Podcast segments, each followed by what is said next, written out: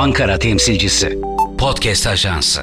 Merhabalar, ben Mahmut Aydın. Ankara Temsilci programıyla tekrar karşınızdayım efendim. Hafta sonunda yaşanan gelişmeleri ve öne çıkan başlıkları kısaca sizlere aktarmaya çalışacağım. İlk haberimiz Türkiye Cumhuriyet Merkez Bankası'ndan. 9 ay önce bu göreve getirilen Gaye Hafize Erkan görevinden alındı. Yerine Fatih Karahan atandı efendim.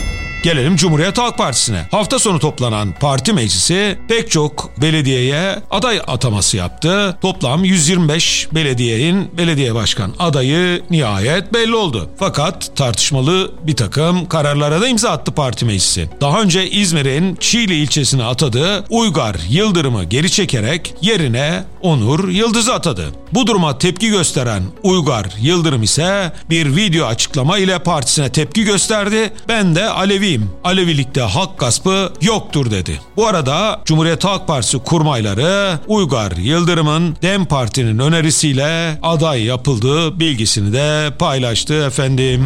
Gelelim mor sandık olayına. Hatırlarsınız efendim Genel Başkan Yardımcısı Gül Çiftçi bir gece yarısı sosyal medya hesaplarından bir paylaşım yaparak Balıkesir'in Edremit ilçesine mor bir sandık konulacağını ve bu sandıkta sadece belediye başkanlığı için başvuran kadın aday adaylarının yarışacağını açıklamıştı. Bunun üzerine tabii ki Edremit'te tam anlamıyla kıyamet kopmuş, partililer isyan etmişti. Bölgeye giden Genel Başkan Yardımcısı Ensar Aytekin durumu düzeltmişti ve bütün adayların katılımıyla bir ön seçim yapılacağını açıklamıştı. Ve yapılan ön seçim sonuçlandı efendim. Buna göre seçimi genel merkezin desteklemediği Mehmet Ertaş kazandı. CHP Genel Başkanı Özgür Özel'in fakülteden sınıf arkadaşı olan eczacı Seval Bozkurt ise bu oylamada sonuncu oldu efendim.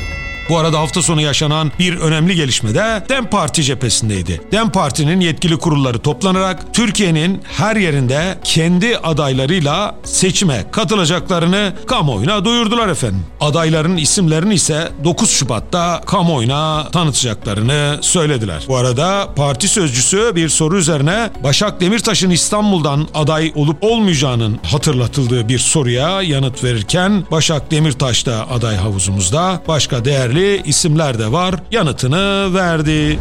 Peki Ankara'da yaşanan sıcak trafik bununla mı sınırlıydı? Hayır efendim. Bir başka gelişme ise yeniden Refah Partisi ile AK Parti arasında yaşanan görüşmelerdi. Bu görüşmeler anlaşmazlıkla sonuçlandı ve yeniden Refah Partisi Türkiye'nin her yerinde kendi adaylarıyla seçime girme kararını kamuoyuna açıkladı. Fakat Ankara'daki kaynaklar Yüksek Seçim Kurulu aday listelerinin sunulacağı 20 Şubat'a kadar iki parti arasındaki görüşme ve pazarlıkların süreceğine kesin gözüyle bakıyorlar.